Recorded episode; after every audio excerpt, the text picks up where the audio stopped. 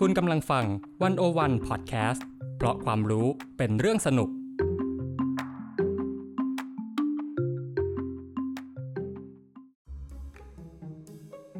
ความรู้รอบผัว ไขปริศนารอบตัวผ่านผัว กับผมคมกริตอุ่ยตะเข่ง และวิลาวันบุญเกื้อกุลวงศ์ถาม เล่า เถียง ได้ทุกเรื่องที่อยากรู้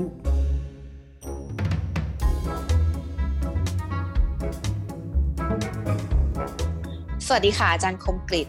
อ้าวสวัสดีครับ คุณผู้ชมทุกท่านนะครับ นี่คือรายการ ความรู้รอบผัวค่ะครับผมเราก็มาคุยกันอีกแล้วนะครับ กับความรู้รอบผัว แล้วแน่นอนฮะ เราก็ยังมีเรื่องต้องคุยกันอยู่ วันนี้เราจะคุยกันเรื่องอะไรครับ คุณวิลาวันครับ ก็ไหนๆนะคะ วันที่เราอัดเนี่ยก็คืออยู่ในช่วงเดือนสิงหาคมเนาะแล้วก็ตอนที่ผ่านมาเนี่ยเอ่อ ที่เราเคยคุยกันไปในเรื่องของพุทธไทยในพุทธโลกคุยเรื่องศาสนาพุทธกันเนี่ย เราก็พูดอือฮึถึงภาพยนตร์สารคดีเรื่องหนึ่งอืมอ่าซึ่งอาจารย์คมกริบเนี่ยเขาแทบจะรู้ทุกบทสนทนาในเรื่องนี้แล้ว เพราะเขาดูมาประมาณน่าจะเกือบเกือบสิบรอบได้ ประมาณสิบรอบได้ครับครับผม ก็คืออมภาพยนตร์เรื่อง come and see อ่าคำแอนซีแปลว่ามามามาดูเถอะมาดูดินะฮะมาอืมมาดูอืมนะครับ หรือชื่อในภาษาไทยว่าเอฮิปัสซิโกโอปนายิค่ะโกปัจจตังเวทิตโพเดี๋ยวมีภาคต่อนะครับ อีกหลายคำนะเอฮิปัสซิโกโอปนายิโกปัจจตังเวทิตโพอะไรกันนะไปเรื่อยๆนะใครเป็นผู้อำนวยการสร้างใครเป็นผู้อำนวยผการมสร้างเองครับผู้อำนวยการสร้างอืมนะครับไม่ทำก็ไมคุณที่คุเรายอะไรเพ้อเจ้อคุณคุยอะไร ไม่เพอเจออเพราะว่ามันเป็นสะเออ เขาเรียกว่ามันเป็นสารคดีศาสนาในไทยอ่าก็เรียกได้ว่าเป็นเรื่องแรกๆเนอะแล้วก็ตอนเนี้ยคือออกจากโรงแล้ว แล้วก็ด้วยสถานการณ์โควิด ทุกอย่างเนี่ยก็ทำให้เราก็ไปดูภาพยนตร์ในโรงโรงหนังกันไม่ได้ถูกไหมครับใช่ครับตอนนี้ Come and See ก็ได้เข้ามาอยู่ใน Netflix แล้วเรียบร้อยอืมโอ้โหณวันนี้เนี่ย ณวันนี้ท็อป 10 นะคะ อันดับหนึ่งค่ะ อ่าเขาไม่ธรรมดาหรอกเรื่องนี้นะครับ ซึ่งผมก็อืมในฐานะ พ่อยกที่คอยตามเชียร์มาตลอดเนี่ยก็รู้สึกดีใจนะที่หนังเขาได้ดูเผยแพร่ในวงกว้างอันนี้อยากแอบเมาส์พุ่งกับนิดนึง คุณไก่นัทพลบุญประกอบเนี่ย ตั้งแต่ดูครั้งแรกๆนะ ที่สมัยเขาทำเป็นหนังเล่เลยนะแม่งกวนส้นตีนมากก็คือเป็นหนังเร่อะไปฉายตามมหาลัยฉายตามอะไรนะไม่ยอมไม่ยอมขึ้นโรงนะตอนแรกไปฉายจัดงานฉายพุ่งกับไปเองไปเองเงี้ยเราก็บอกไก่อ่าหนังเรื่องเนี้ยต้องฉายโรงนะ ต้องฉายโรงนะกันไม่เอาพี่ผมไม่มั่นใจเลยอะ ผมว่ามันโอ้โหมันมันแรงตอนแรกเราก็โอ้โหดูครั้งแรกแบบแรง แต่ว่าสังคมไทยมันเปลี่ยนไงฮะใช่ไหมไอประเด็นที่หนังอืมพูดเนี่ยมันก็เป็นเรื่องที่คนก็พูดถึงมากขึ้น พอสถานการณ์เปลี่ยนปุ๊บภูมิกับเขาก็ยอม เอาไปฉายในโรงเป็นไงล่ะโอ้ยถล่มทลายแหมไม่เชื่อกูแต่แรกนะครับ อืมนี่ต้องพูดเคอย่างมนี้เลยเคมซะงั้น อันนี้อ่าอันนี้เคมเรียก อันนี้เรียกครเลดิตวนิดนึง เอออันนี้าแต่เรียกเลวจริงๆจริงๆแต่ว่าคิดว่าหนังเรื่องนี้เนี่ยมันได้สะท้อนอะไรหลายอย่าง คือเป็นมันเป็นหนังสารคดีทางศาสนาที่ไม่ได้ไม่ได้อวยคือปกติเนี่ยเวลาเรานึกถึงสารคดีศาสนาเนาะมันมันก็ต้องอวยอะหรือว่าอะไรอย่างเงี้ยส่วนใหญ่นะครับ แต่นี้ก็แสดงให้เห็นสองแง่มุมผมคิดว่าน่าสนใจมากๆ และแน่นอนก็พูดถึงสำนักที่มีอะไรอะข้อถกเถียงมากที่สุดสำนักหนึ่งในสังคมไทยอะก็คือวัดพระธรรมกาย อือืมมอ่าและนั่นแหละนั่นก็คือประเด็นที่เราจะคุยกันในวันนี้นะคะ ฮะ เราจะคุยเรื่องวัดพระธรรมกายเหรอเราไม่ได้คุยแค่วัดพระธรรมกาย เราจะคุยอ๋อถึงวัดอื่น ๆด้วย อืมอืครับมเช่นก็คือวัดสายตาประกอบแว่น วัดเอวแอ เงียบกริบคือถ้าการอัดฮะซูมครั้งนี้แล้วเราเผยแพร่ในรูปแบบของภาพเคลื่อนไหวเนี่ย คุณครับผู้ชมก็จะได้เห็นรีแอคของทุกคนที่อยู่ในซูมนะคะ ว่าว่ารู้รู้สึกยังไงหลังจากที่อาจารย์คงกิจได้เล่นมุกไปนะคะ ก็คือเงียบกริบค่ะปล่อยผ่านครับ ค่ะ ก็นะเรามีวัดพระธรรมกาย เรามีวัดของหลวงพ่อชาสุพัทโทอืนะมแล้วเราก็มีพระอาจารย์พุทธทาสอ่าอืม เรียกได้ว่าเหมือนเป็นสินค้าส่งออก คุณพูดได้อย่างไหมนั้นได้ไง ศาสนาคุณไปพูดเป็นสินของสินค้าได้ไง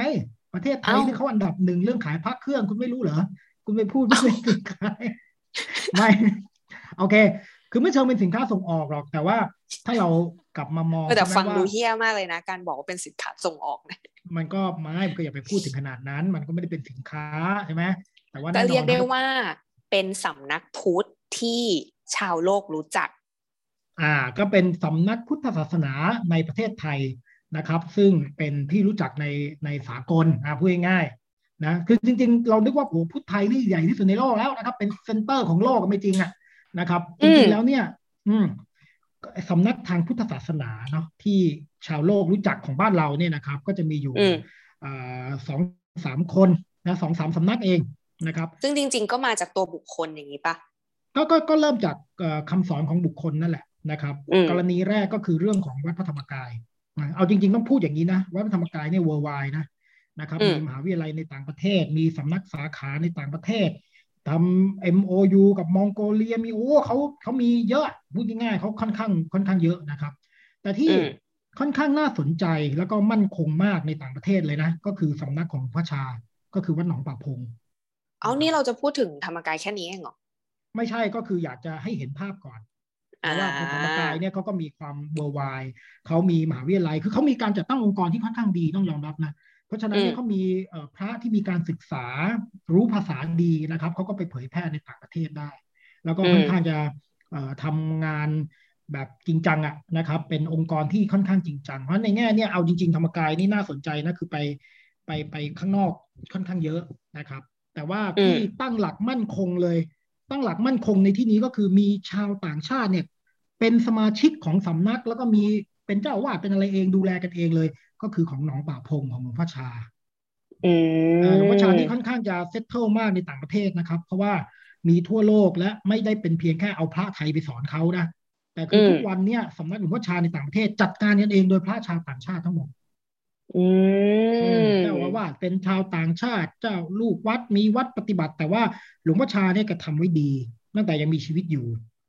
นะครับมีวิสัยทัศน์บางอย่างที่ทำให้เกิดวัดนักทำนองเนี้ยได้เยอะ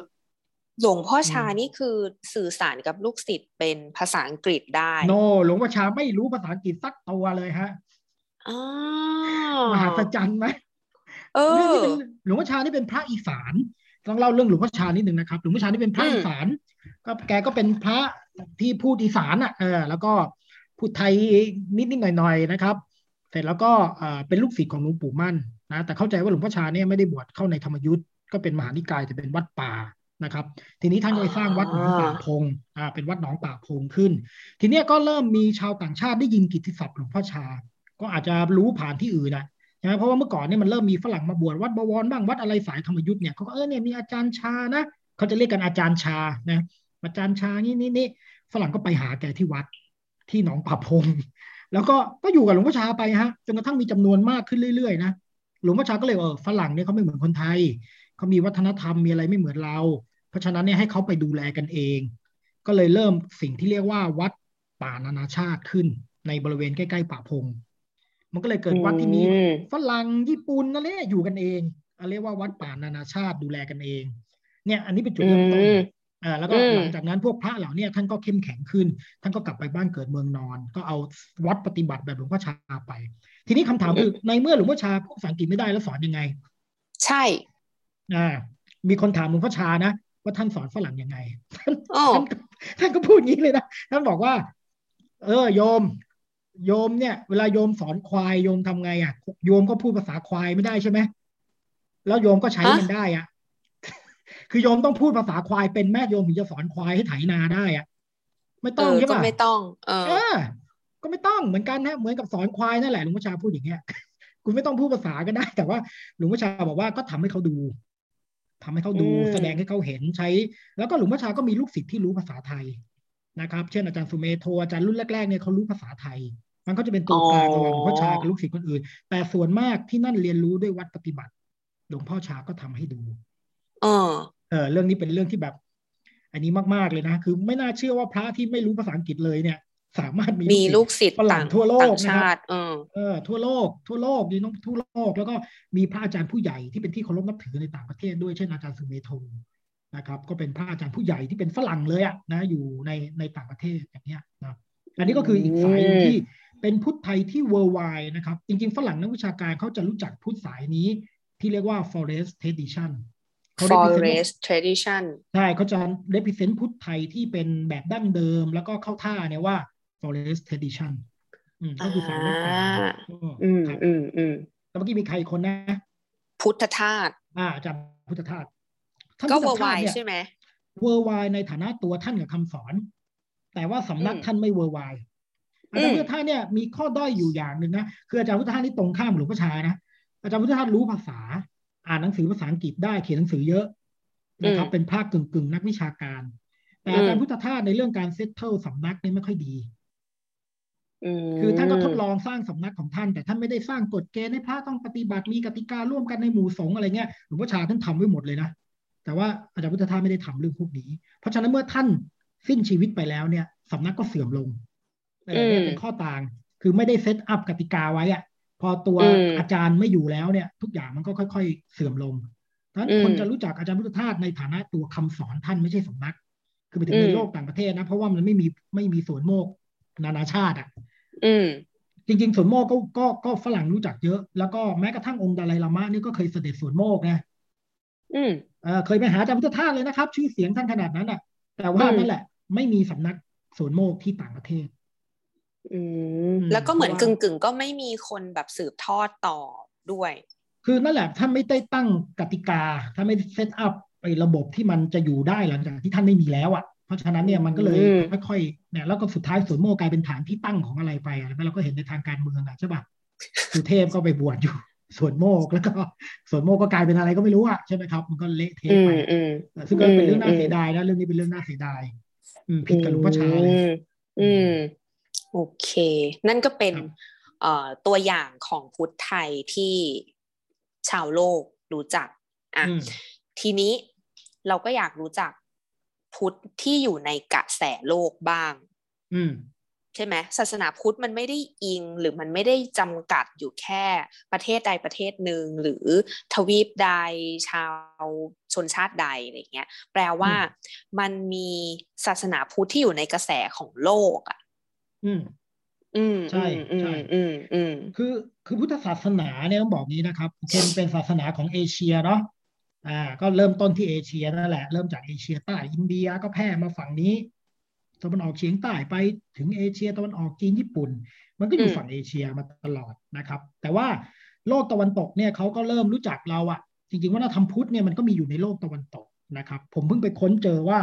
มันมีพระพุทธรูปองค์หนึ่งเป็นสมบัติของพวกไวกิ้งฮะ ไวกิ้งที่เรารู้จักเนี่ยที่เราดูในหนังเนี่ยนอสพวกเทพทออะไรพวกนั้นนะเทพเออจริงๆไวกิ้งเนี่ยมันมีสมบัติชิ้นหนึ่งในพิพิธภัณฑ์ของพวกไวกิ้งนะครับก็คือพระพุทธรูป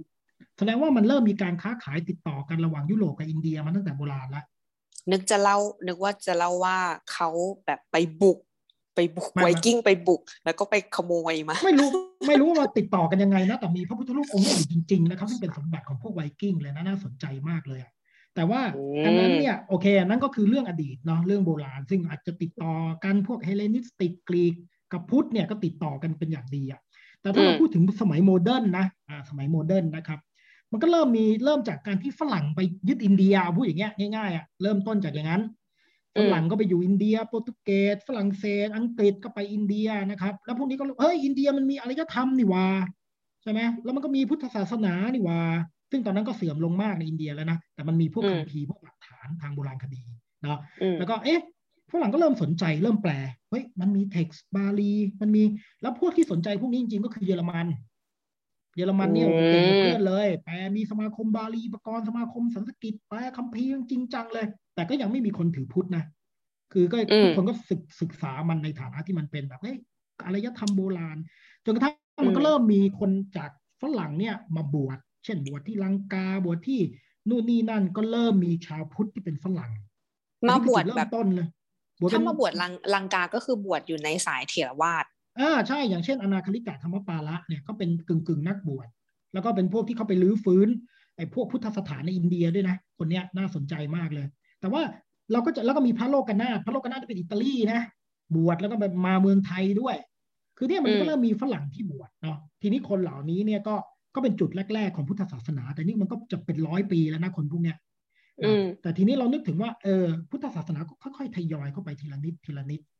แรก ๆเขาก็งงๆอะนี่มันศาสนาอะไรวะอย่างเงี้ยนะฝรั่งก็อืมงงๆอะงงๆแต่จนกระทั่งสุดท้ายเนี่ยนะมันมีคนครูบาอาจารย์จากตะวันออกเข้าไปอยู่ลี้ภัยไปบ้างอยู่บ้าง เช่น มีอาจารย์เซนชุนริวซูซูกิอย่างเงี้ย ไปอยู่ในญี่ปุ่นไปอยู่ในอเมริกา ตุงป่าอืมริมโบเชทิเบตไปอยู่ในอเมริกา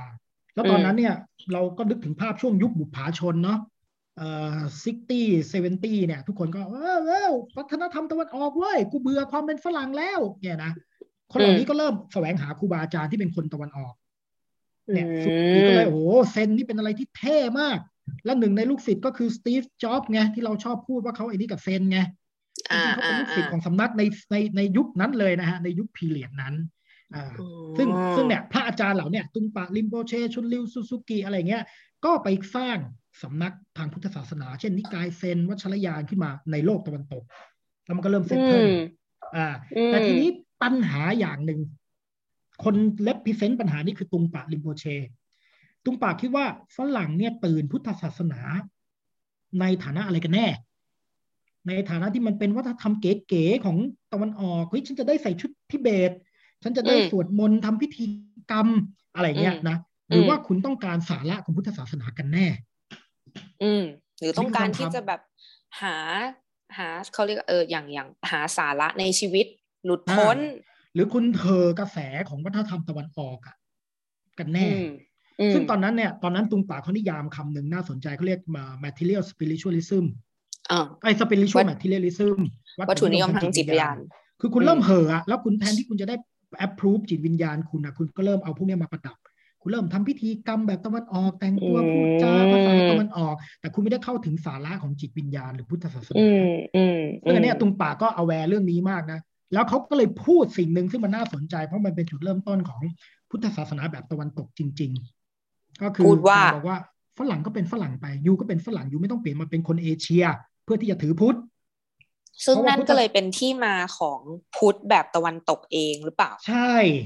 มันเริ่มต้นจากแบบนั้นครับ ตุงป่าเนี่ยเขามีวิชั่น มีวิสัยทัศน์ว่าฝรั่งก็ควรจะเป็นฝรั่ง ฝรั่งไม่ต้องมานุ่งผ้าแบบอืมเอเชียเพื่อจะถือพุทธ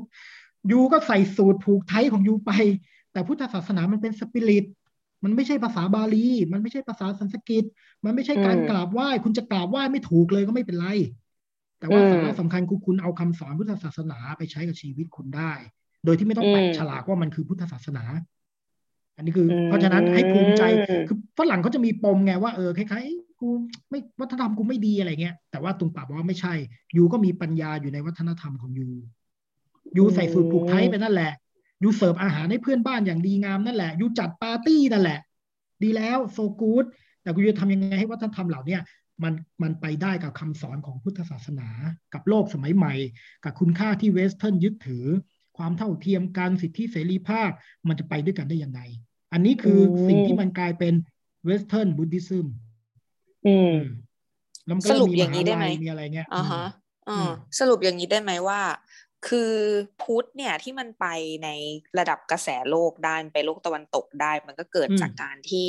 มีบุคคลที่เขาเหมือนอพยพถิ่นฐานหรือลี้ภัยเนาะจากฝั่งเอเชียเนี่ยเข้าไปอืมในโลกตะวันตกอืม โอเค ซึ่งซึ่งถ้าพูดถึงการลี้ภัยเนี่ยมันก็คือทิเบต ถูกไหมคือทิเบตเยอะสุดซึ่งอ่าซึ่งพอเป็นทิเบตเนี่ย ก็ทิเบตเขาก็นับถือพุทธนิกายวัชรยาน เพราะฉะนั้นพุทธวัชรยานมันก็เลยได้ไปเติบโตในโลกตะวันตก อืมอืมใช่แล้วนอกนอกจากนี้ก็มีพุทธของท่านอาจารย์ เอ่อญี่ปุ่นเอ่อชื่อเขาต้องออกเสียงว่าอะไรนะ ซุนชุนริวซูซูกิอ่าซูซูกิโอเคอ่าอ่าก็ก็เลยมีการยามากาฮ่ารซูซูกิอืมเออ ก็เลยมีการเผยแพร่อ่าเซนขึ้นมานะอ่าอ่าแล้วทีนี้ในระหว่างนั้นเนี่ยที่มันมีการเข้าไปของพุทธเอง ตุงปะดิมโปเชเนี่ยก็อืม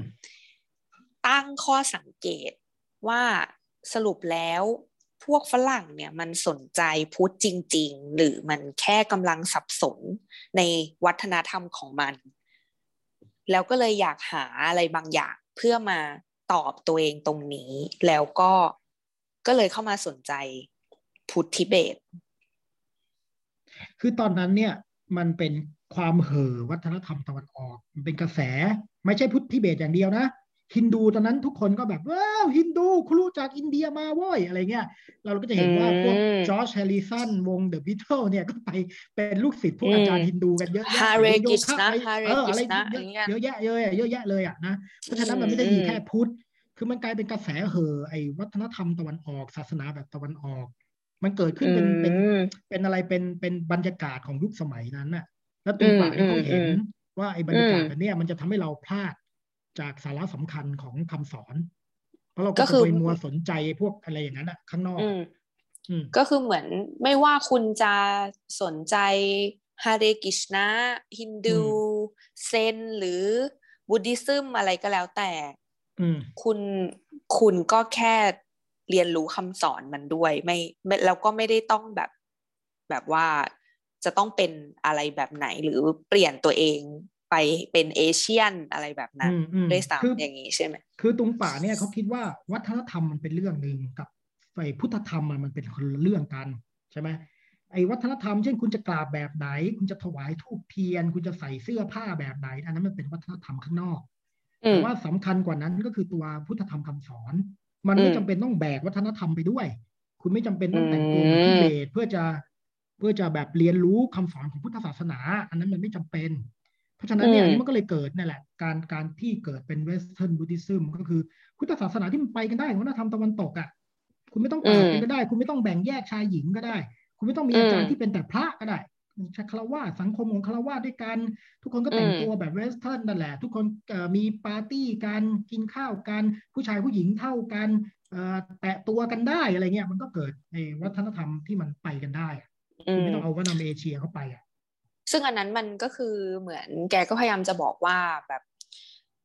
โลกตะวันตกให้คุณค่ากับอะไร มันก็ควรจะไปด้วยกันกับอืมสิ่งที่คุณกำลังสนใจในพุทธธรรมคำสอนของพุทธศาสนาไปด้วยอืมนั่นก็คือเช่น เราก็จะรู้อืมว่าในโลกตะวันตกเนี่ยเขาให้ความสำคัญกับเรื่องเสรีภาพ ความเท่าเทียม สิทธิมนุษยชนอืมอะไรแบบนี้ถูกไหมอืมอืมแล้วก็ที่อืมสำคัญนะเออเราคิดว่ามันมันอย่างนี้ด้วยนะ ประเด็นก็คือช่วงเวลานั้น มันก็ไม่ได้มีแต่มันไม่ได้มีแต่คนคิดอย่างนี้นะจริงๆก็มีคนคิดอีกแบบเลยนะ อันนี้เนี่ยลูกศิษย์ตุงปะลูกศิษย์ของลูกศิษย์ตุงปะเขาก็เล่ากันมานะว่า เมื่อก่อนเนี่ยพวกครูบาอาจารย์ผู้ใหญ่เนี่ยเขาไม่เชื่อด้วยซ้ำว่าฝรั่งนั่งสมาธิเป็นเขาไม่เชื่อเขาบอกพวกนี้มันนั่งขัดสมาธิยังนั่งไม่ได้เลยอะไรอย่างเงี้ยนะคือ หมายถึงเฮ้ยพวกริรินโปเชทิเบตเออพวกที่พระผู้ใหญ่มีจำนวนหนึ่งเลยแหละ ทั้งไม่ว่าครูบาอาจารย์อ๋อสายไหนเขาจะเฮ้ยอย่าไปเชื่ออย่าสอนพื้นๆมันละกันอย่าไปสอนอะไรลึกมาก เพราะว่าพ วกเนี้ยมันมันไม่ได้เป็นคนเอเชียพูดง่ายๆอะมันเป็นคนขาวอะนะอืวกนี้อืมก็ไม่ค่อยเชื่อมั่น แต่ตรุงปะนี่ไม่ใช่ ตรุงปะนี่เชื่อมั่นในลูกศิษย์มากนะตรุงปะนี่ใช้เวลาส่วนใหญ่ของชีวิตตอนแรกเลยนะ ที่ไปตะวันตกเนี่ย เพื่อเรียนรู้วัฒนธรรมตะวันตก ไปเรียนภาษาอืมอังกฤษไปเข้าเรียนออกฟอร์ดนะไปเรียนภาตอษานแรอักงแกกฤษไปไปเรียนเออแกแกแกอไปยู่อยู่อัอังงกฤษกฤษก่ก่ออนนเอออ่า แล้วทีนี้เนี่ย มีความประพฤติแหวกแนว เพื่อนเพื่อนเพื่อนชาวทิเบตรับไม่ได้ แกก็เลยตีตั๋วแบบวันเวติเกตไปอเมริกาเลย เออแต่ตอนแรกแกอยู่อังกฤษก่อนนะครับ แล้วก็แกก็เอ๊ะสงสัยที่กูทำอยู่เนี่ยเอ๊ะคนทิเบตก็จังแบบเดาไงเฮ้ยตกลงมึงยังเป็นคนทิเบตอยู่เปล่าวะเฮ้ยมึงอืมมึงทรีตฝรั่งไม่เหมือนเหมือนพวกกูเลยอะมึงอะไรเงี้ยนะครับ แกก็เลยต้องไปอเมริกา แล้วแรกๆแกก็ไป hang out กับลูกศิษย์นะในอเมริกา คนก็จะอืมได้ยินเรื่องเนี้ยโอ้ไป hang out ไปเมากับลูกศิษย์อะไรเงี้ยคือในแง่หนึ่งเนี่ยมันก็คือการเรียนรู้ที่จะเป็นเพื่อนกับเขาอะว่าเอ้ยว่าเขาทำ western มันเป็นยังไงวะคน western นี่มันคิดอะไรวะอะไรเงี้ย แล้วแกก็เลยอืมรู้จัก western อย่างแท้จริงนะ ในแง่หนึ่งอะแล้วแกก็เลยอืมสร้างสร้างไอไอเดียของการมีพุทธศาสนาที่มันเป็นตะวันตกขึ้นมาได้อือหือแต่นั่นแหละอันนี้อืมมันก็เป็นเพียงแค่สายหนึ่งนะครับ มันก็ยังมีอืมสายที่โอ้พยายามจะรักษาจารีตมากๆอะไรเงี้ยฝรั่งต้องอืมกราบให้เป็นฝรั่งต้องแต่งตัวให้เป็นที่เบตอะไรเงี้ยมันก็มีอยู่ แต่ว่ามันก็มีอืมสายเนี่ยที่มันพยายามจะจะสร้างพุทธศาสนาแบบแบบตะวันตกขึ้นมาหรือสากลขึ้นมา อืมอืมอืม โอเค งั้นอืมเนี่ยเราเราก็คุยกันถึงพุทธทิเบต พุทธอืมเซน อะไรอย่างนี้กันไปแล้ว พุทธที่เป็นตะวันตกในแบบตะวันตกเองอะอืมทีนี้มันก็น่าจะยังมีพุทธอื่น ๆอีก อย่างอืมเช่นที่เราเคยได้ยินอย่างเงี้ย หลวงพ่อติดนัดฮันอย่างเงี้ยอืมอืมอืมอ่า หลวงพ่ออมติดนัดฮันอ่าเนี่ยก็คือพุทธถูกไหมมหายาน อืมอ่า เป็นเป็นพุทธเซนจากเวียดนาม พุทธเซนจากเวียดนาม ใช่ครับ หลวงพ่อซึ่นังทันเนี่ยอ๋ออมซึ่งเซนเนี่ย เซนมันเริ่มต้นจากในญี่ปุ่น จากในจีน เอาจากในจีน อืม จีนแล้วไปญี่ปุ่นอืมแล้วไปเวียดนามแล้วไปเกาหลี แต่มันเป็นพุทธศาสนาที่อืมสถาปนาขึ้นในเมืองจีน อืม อืมนั่นแหละอืมแล้วก็เวียดนามเนี่ยได้รับจากจีนโดยตรงงั้นอ่าก็คือแปลว่า พุทธในเวียดนามเนี่ยก็จะเป็นพุทธทางมหายานเนาะใช่ใช่ส่วนใหญ่เป็นมหายาน เพราะว่าเขาได้รับอืมอิทธิพลจากวัฒนธรรมจีน ทีนี้อืมพุทธพุทธเวียดนามเนี่ยเนาะจริง ๆ เนี่ยก็ก็จริง ๆ บ้านเราก็มีนะ ที่เราเรียกอันนำนิกายอะก็คือพระยวนนะที่เราเห็นน่ะเหมือนกันเลยกับกับในกับในไม่เคยเห็นวีดามก็เหมือนหลวงจีนเลยอะแต่งตัวเธออยู่เธออยู่ราชบุรีเมืองการอะวัดเขาใหญ่ๆโตๆที่ท่ามะกาที่อะไรมีเยอะแยะเลยเออ ก็ใส่อันก็ตัวแต่งตัวเหมือนพระจีนเลย ก็คือเอออันนั้นคือเป็นเขาเซเรียนกอันนำนิกายเนาะใช่เป็นพระยวนนี่แหละ เป็นเซนส่วนมากเป็นเซนนะอ๋อเราเรียกพระยวนพระยวนเนี่ยอ่าซึ่งเหมือนกันกับที่เวียดนามนิกายเดียวกัน แต่ว่าเผอิญที่เวียดนามเนี่ยก็อ่าท่านนัททันเนี่ยนะหลวงปู่นัททันเนี่ยแกก็มีไอเดียทางการเมืองสังคม คือเป็นพระหัวก้าวหน้าเนาะแล้วก็อืมบังเอิญได้โอกาสไปสอนในโลกตะวันตก ท่านรู้ภาษาดีนะภาษาอังกฤษภาษาฝรั่งเศส แต่ว่ามันก็เกิดปัญหาทางการเมืองเวียดนามเหนือเวียดนามใต้ท่านก็เลยอยู่เวียดนามไม่ได้ ท่านก็เลยต้องอยู่โลกตะวันตก ทีนี้พอท่านไปอยู่โลกตะวันตก ท่านก็พยายามจะสร้างสังฆะนะ ไอชุมชนของท่านที่มาที่เราเรียกกันว่าหมู่บ้านพลัมเนาะก็คือพลัมมาอ่าหมู่บ้านพลัมทีนี้ท่านก็เห็นเหมือนกับคล้ายๆตุงปะก็คือเออ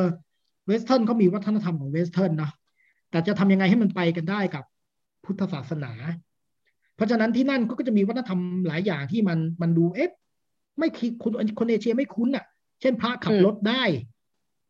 อืมพระร้องเพลงอะไรเงี้ย แต่เขาบอกเอ้ยก็พระจีนก็สวดมนต์ไง ก็นั่นก็ร้องเพลงอะใช่ไหมแทนที่ you จะสวดอืมแบบจีนแต่เคาะไม้ปอกแป๊กปอกแป๊กอะ you ก็สวดแบบฝรั่งดิ you ก็เล่นเชลโล่ดิใช่ไหมก็เหมือนกันนะครับ อะไรอย่างเงี้ยอันนี้เริ่มเป็นตัวอย่างที่ท่านพยายามจะสลัดออกไปจาก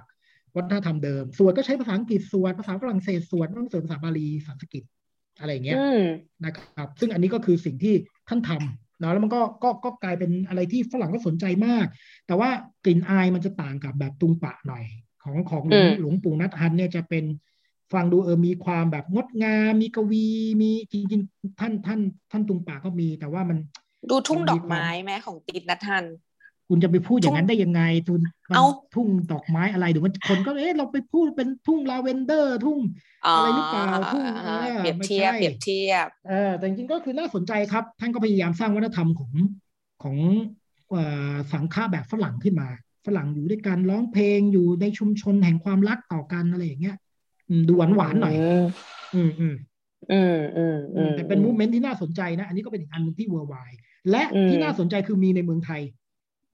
อืมหมู่บ้านพลัมเนี่ย คือจริง ๆ ท่านนัทฮันห์เคยอยู่เมืองไทยนะท่านเคยมาเมืองไทยแรกๆ สมัยท่านไม่ดังนะแล้วท่านก็มาอีกหลายครั้งนะครับ แล้วก็ก็เลยมีลูกศิษย์รุ่นแรก ๆ ของท่านที่เป็นคนไทยอืมท่านเหล่านี้เนี่ยก็เลยมาสร้างหมู่บ้านพลัมขึ้นในประเทศไทยอืมอืมเป็นสังฆะที่ก็ใหญ่โตพอสมควรนะครับเขาอยู่แถวไหนนะโคอยู่ไม่แน่ใจว่าอยู่โคราชหรืออยู่ เออนั่นแหละ ไม่รู้เขาเขียววังน้ำเย็นหรืออยู่เขาใหญ่ก็ไม่รู้ไม่แน่ใจมีมีมีอยู่อ๋ออืมอืมก็อืมคือที่ถามก็คือเผื่อแบบใครแบบว่าที่ได้ฟังอยู่แล้วอยากจะแบบเข้าไปแบบนั่ง เออ หรือแบบลองเข้าไปศึกษา อ่าหรือเข้าไปเรียนรู้อะไรอย่างนี้เนาะก็จะได้มีหลาย ๆ ตัวเลือกอะพุทธทาสไปสวนโมก มีสวนโมกกรุงเทพสวนโมกสุราษฎร์อะไรอย่างเงี้ย มีวัดธรรมกาย มีวัดหลวงพ่อชาหลวงวัดหลวงพ่อชาอยู่อุบลอย่างนี้เนาะอืมแต่ก็มีวัดอะแต่สาขาทั่วประเทศนะหลวงพ่ออืมชาเนี่อืยมอืมอ่าอืมอ่าอะแต่ถ้าแบบอะเป็นพุทธแบบต่างชาติหน่อยพุทธที่อืมแบบเข้ามาจากต่างต่างต่างแบบ จะใช้คำว่า import export ทุกทีเลยเนี่ย อืมอืมนั่นแหละแบบก็จะได้แบบได้เรียนรู้ความหลากอืมหลายของพุทธศาสนาเนาะอืม แล้วพอบอกว่าเซนเนี่ย ท่านติดนทันเนี่ย เวียดนามเนี่ยคือได้อิทธิพลมาจากจีน งั้นมันก็ต้องต่างกับพุทธในจีนถูกไหม อืม อืม มันมีมันคต่างวามคยังไงล้าย มันมีความคล้ายมากในเชิงวัฒนธรรม แต่คนเวียดนามก็คือคนเวียดนามไงใช่ไหมเพราะฉะนั้นเขาก็มีอืมวัฒนธรรมของตัวเอง เขาก็มีวัฒนธรรมมีภาษาเวียดนามมีอะไรบางอย่างที่มันอยู่ในวัฒนธรรมเวียดนามเนี่ยเข้าไปอยู่ในพุทธศาสนาด้วยซึ่งอันนี้มันก็เป็นเรื่องของวัฒนธรรมนะแต่ว่าแกนหลักเนี่ยมันก็มาจากจีนวัฒนธรรมเวียดนามอะแกนหลักมันก็มาจากจีนเนาะแต่ว่านั่นแหละฮะสิ่งที่อาจารย์นัทธันทำหลวงพ่อนัทธันทำเนี่ยมันต่างออกไปจากพระในกระแสหลัก เพราะว่าสิ่งที่ท่านพูดมันมีประเด็นการเมือง สังคม การอุทิศตัวเพื่อสังคม การแอพพลายคำสอนพวกนี้เป็นเป็นเรื่องของเราเรียกว่า engage Buddhism อะเออใช้คำนี้ก็ได้ คือพุทธศาสนาที่ลงไปเกือกกั้วลงไปช่วยเหลือผู้คนลงไปสัมพันธ์กับการเมือง ถ้าเราไปอ่านบทกวีของท่านนี่โอ้มันเศร้ามากเลยนะ ท่านพูดถึงสมัยที่มันมีปัญหาระหว่างเวียดนามเหนือเวียดนามใต้ นักศึกษาจำนวนมากของท่านถูกฆ่าตาย อะไรเงี้ยจากความเข้าใจผิดของทั้งสองฝ่าย เกิดผู้คนเข็นฆ่ากันอะไรเงี้ยกวีของท่านสะท้อนเรื่องพวกนี้ ซึ่งอันเนี้ยมันเป็นสิ่งที่ต่างออกไปจากสายอื่นนะคือท่านเอาคิดว่าพุทธศาสนามันต้อง engage กับเรื่องพวกนี้ อืม ที่ต่างกับสายอื่นนี่คือหมายถึงต่างกับสายไหนฮะต่างกับต่างกับในทั่วจีไปนเลด้วยยกันต่างกับทั่วไปเลย ต่างกับพุทธศาสนาโดยทั่วไปเลยใครอ้าวเราเห็นไหมศาสกลุ่มไหนของพุทธศาสนาชอบพูดเรื่องประเด็นให้เราต้องอุทิศตัวเพื่อสังคมทำเพื่อการเมืองเข้าไปแล้ว มันไม่มีใครพูดฮะ มันไม่มีใครพูด มันพูดมันก็พูดแบบให้มีอืมตัวเองมีประโยชน์ทั้งนั้นอะ อืมทำไมเราไม่ค่อยรับรู้เรื่องพุทธของท่านติดนัดฮันในมุมนี้เลยอะในมุมทำไมอะที่เรารู้มันจะแบบ ในมุมที่เรารับรู้มาแบบจนอายุเท่าเนี้ย มันก็จะดูแบบ งามงามๆอะสวยงามงามงามๆอะอืมเก็ตไหมเหมือนแบบหไม่วานใช่หวานๆอะไรเงี้ยหรือเป็นเพราะว่ามันมีคนเลือกบางอย่างออกมาเล่า มันมีคนเลือกเฟ้น จริง ๆ แล้วเนี่ย งานกวีนิพนธ์ของท่านที่พูดความโหดเหี้ยมของสงคราม ความเศร้าโศกของผู้คนการเห็นใจเพื่อนมนุษย์ มันมีมานานแล้วแปลเป็นไทยมานานแล้วด้วย มันมีหนังสือพวกนี้เยอะแยะเนี่ยแล้วมีบทละครที่ท่านเล่นพูดเรื่องความตายของนักศึกษาของท่านเลยมันมีมีในภาษาไทยเยอะเลย แต่คนไม่ไปโฟกัสตรงนั้น คนกลับไปเลือก ลมหายใจเข้า ลมหายใจออกดังดอกไม้บาน ซึ่งนั้นเป็นกวีนิพนธ์ของท่านนะ โอเค มันก็เป็นเรื่องฝึกสตินะครับ แต่ว่าคุณลืมไปว่า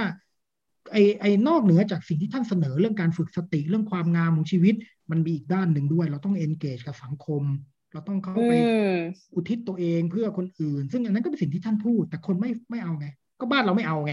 บ้านเราก็เอานี้ไปใช้โรงเรียนอนุบาลไงกับโรงเรียนมัธยมประถมไงเช้ามาก็ลมหายใจเข้าอะอืมคนก็เลยอืมพรีเซนต์ท่านแค่นั้นอะอ๋อโอเค ได้เข้าใจแล้วอืมอืม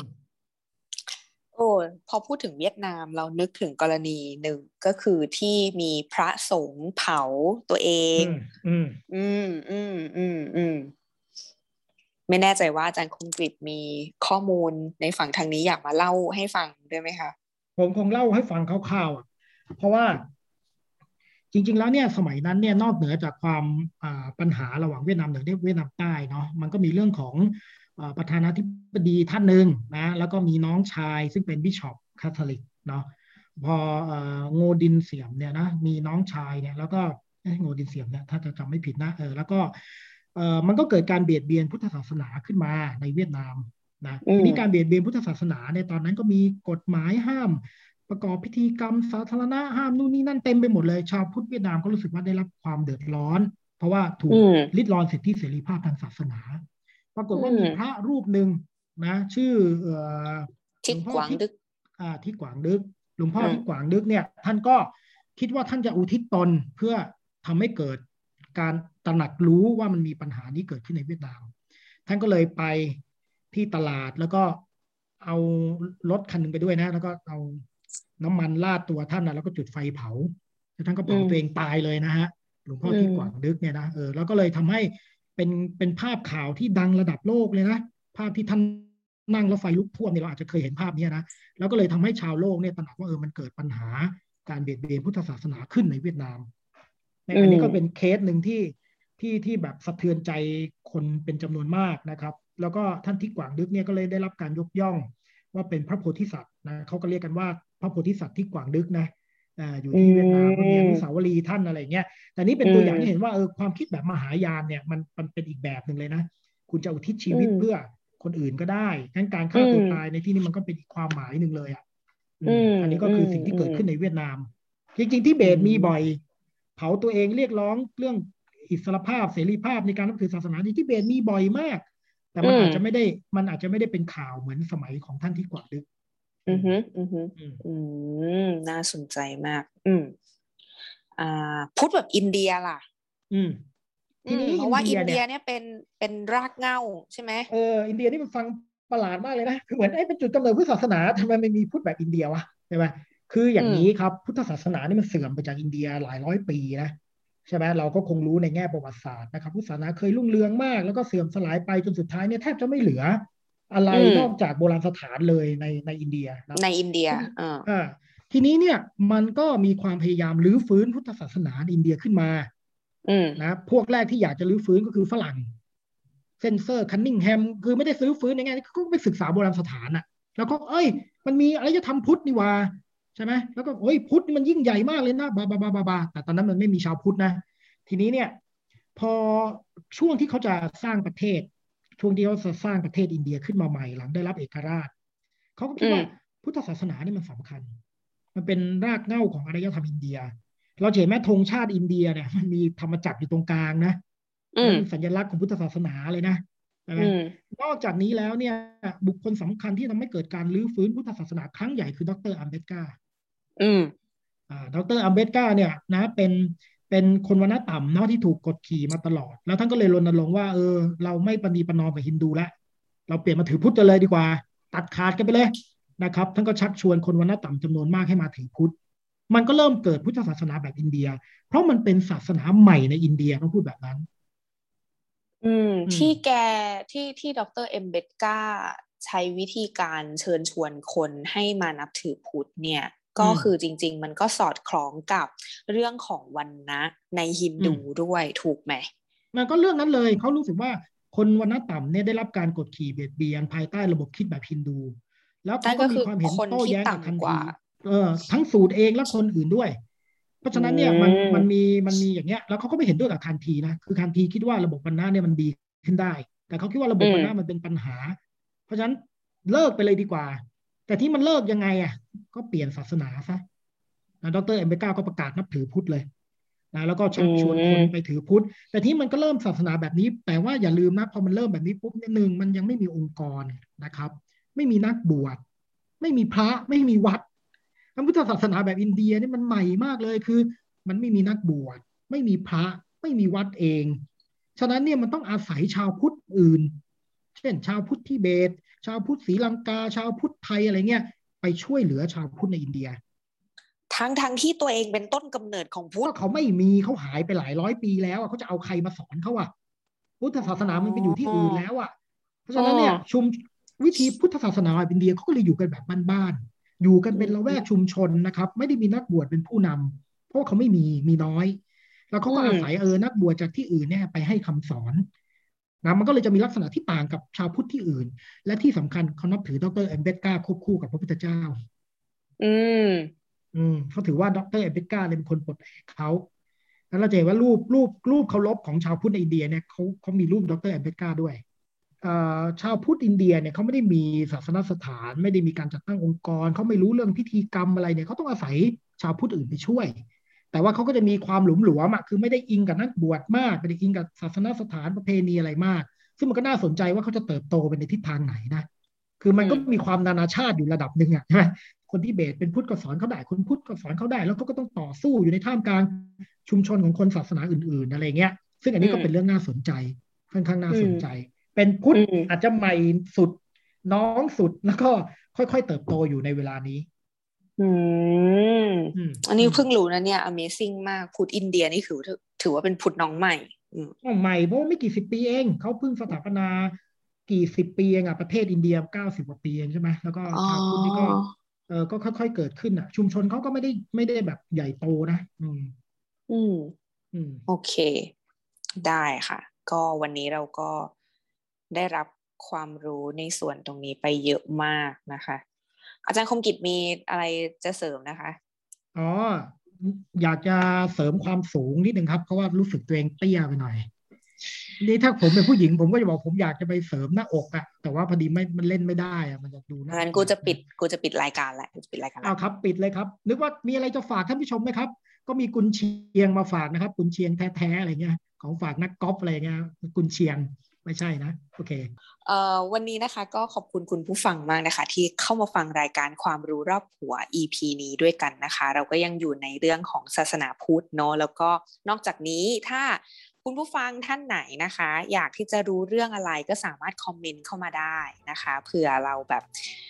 สามารถที่จะมีความรู้ในการคุยเรื่องนี้กันต่อไปได้นะคะ จริง ๆ ก็ผัวก็เป็นคนที่มีความรู้เยอะค่ะ ก็เลยความรู้รอบผัวเนี่ยแหละค่ะนะคะ ก็อ่า ก็หวังว่าทุกๆท่านจะสนุกกับ EP นี้นะคะ ก็ฝากติดตามรายการพอดแคสต์ความรู้รอบหัวที่ 101 Podcast ในช่องทาง YouTube Channel Spotify SoundCloud แล้วก็ Apple Podcast สำหรับวันนี้ สวัสดีค่ะ สวัสดีครับ